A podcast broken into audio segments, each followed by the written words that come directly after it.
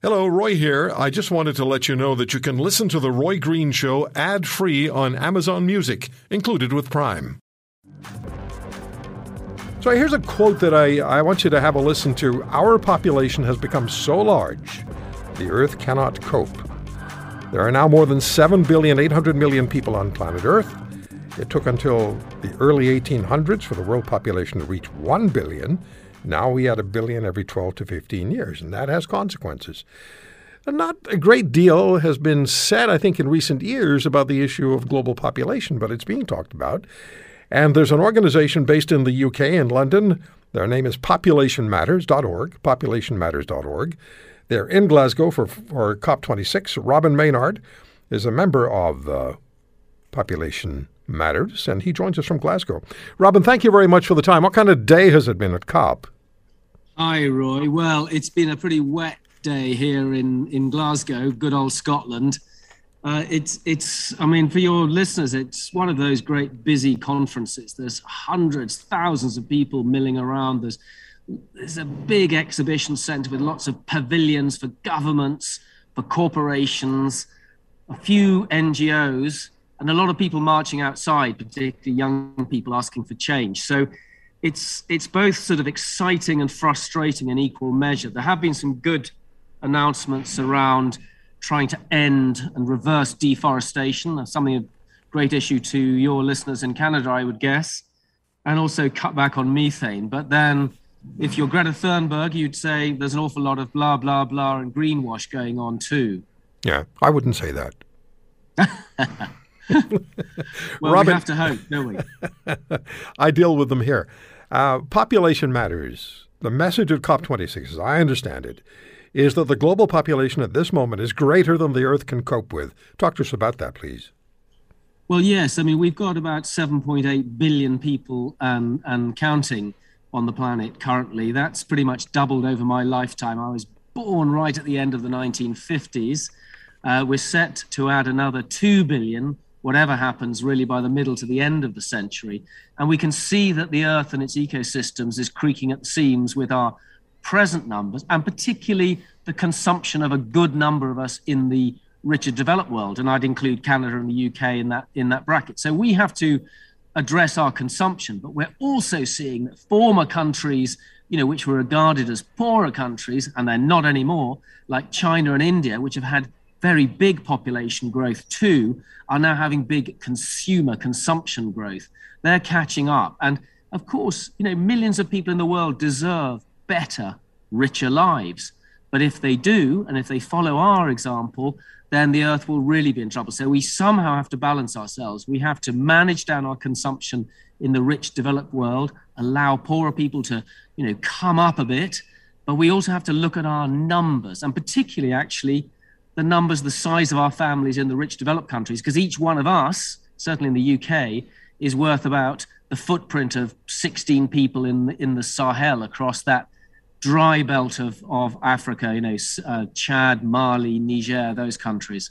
Mm-hmm. When we talk about uh, the size of families or the responsibility we have as far as population growth is concerned. That's always an emotional issue. It's one that uh, people have very strong views on. How do you deal that? How do what's how do you make the argument that uh, yes, and, sustaining yes. argument that we cannot continue to add a billion people every twelve to fifteen years? Well, you're absolutely right. It's it's a very difficult subject and it's a controversial subject. There've been some bad examples of population control in the past in China and India. We we deplore those. We don't give any countenance to those at all. This is about giving people choice. And of course, those of us who are fortunate to live in countries where safe modern family planning is available can choose how many kids we have, when we have them, how we space them. But for over 270 million women, young women in the world, particularly in the less developed world, that uh, choice, those rights over their own bodies and their own fertility and access to modern family planning isn't there. And it, and it should and it could be, and it wouldn't cost a great deal to provide it. So we talk about choice, we talk about rights, and we talk about responsibility for those of us with those choices and those rights available to us. Mm-hmm.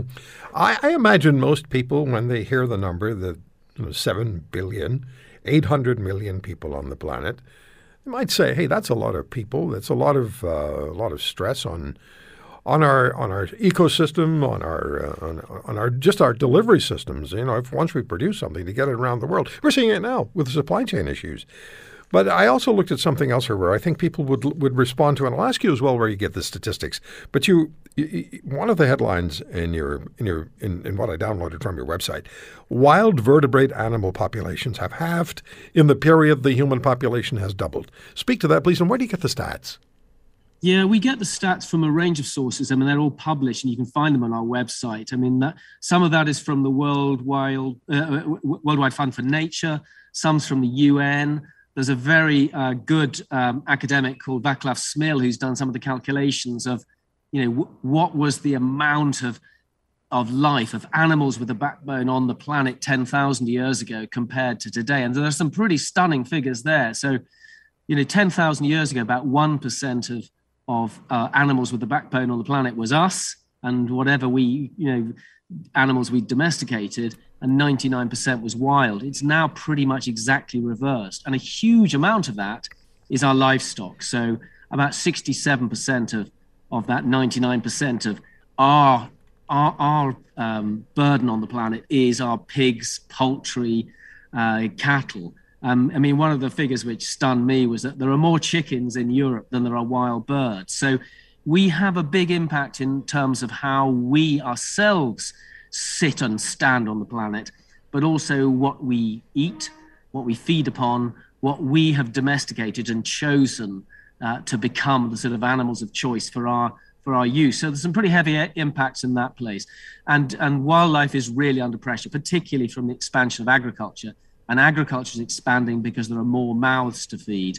And again, one of the statistics comes from the World Resources Institute is that we have a food gap of about 56% in terms of what we're going to need to feed those 2 billion extra people coming on the planet over the next you know 30 to 50 years so we have some real challenges and and we are we are really putting pressure on the planet which is why you know this great conference here in Glasgow is going on about climate change but we need to be talking about the loss of wildlife as well and I, I speak with no great uh, you know privilege other than to say that in the UK, despite you know having David Attenborough as one of the great broadcasters on wildlife in the world, our own wildlife is very, very depleted. We're one of the most nature poor countries in the world, certainly in Europe. So we, yeah. we, we speak from hard examples rather than any great moral high ground, I can promise you. Too many members of the royal family with shotguns.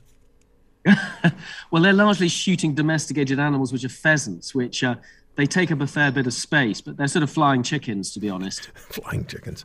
Uh, are at COP, do you find, and you, have told us, um, given us an idea of the size of the uh, the attendance and the delegations. We know the international delegations are there, governments are there, and public relations people are writing speeches uh, at a furious pace. Are you? Do you have an audience? Do pe- are people listening to your message? There are a few, and and they they tend to be actually people from outside of the UK. So we have partners in Kenya, uh, in Uganda, parts of Latin America, actually in the States too, right, uh, and in, uh, in, North America. Okay, uh, but they tend to be people outside of Europe, and they tend to be people outside of the, the developed world because those people are very awkward about talking about population because the majority of population growth mm-hmm. is in the global south. But Robin, people in the global south understand this and say, yeah, we have to talk about this. It's impacting upon us now.